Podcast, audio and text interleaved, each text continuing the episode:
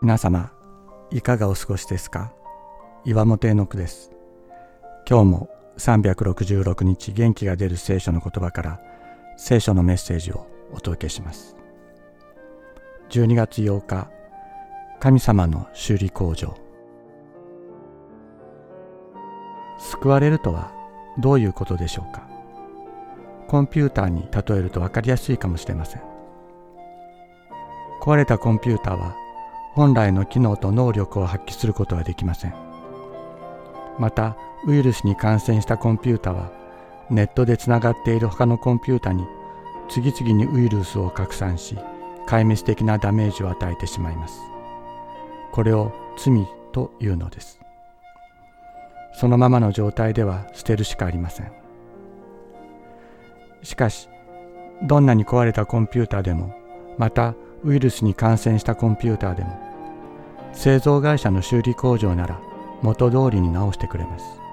これが救いです。聖書は言っています。私たちは神様が作られた最高傑作だと。しかし悪魔の声に耳を傾けた人は罪を犯して不信感と汚れの中に陥りました。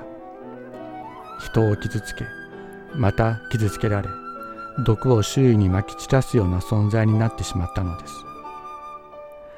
神様の子神様の最高傑作としての尊厳を失ってしまったのが人です。私たちは私たちを作ってくださった神様の修理工場に帰らなければなりません。神様の修理工場それはイエス・キリストの血が滴る十字架の身元です。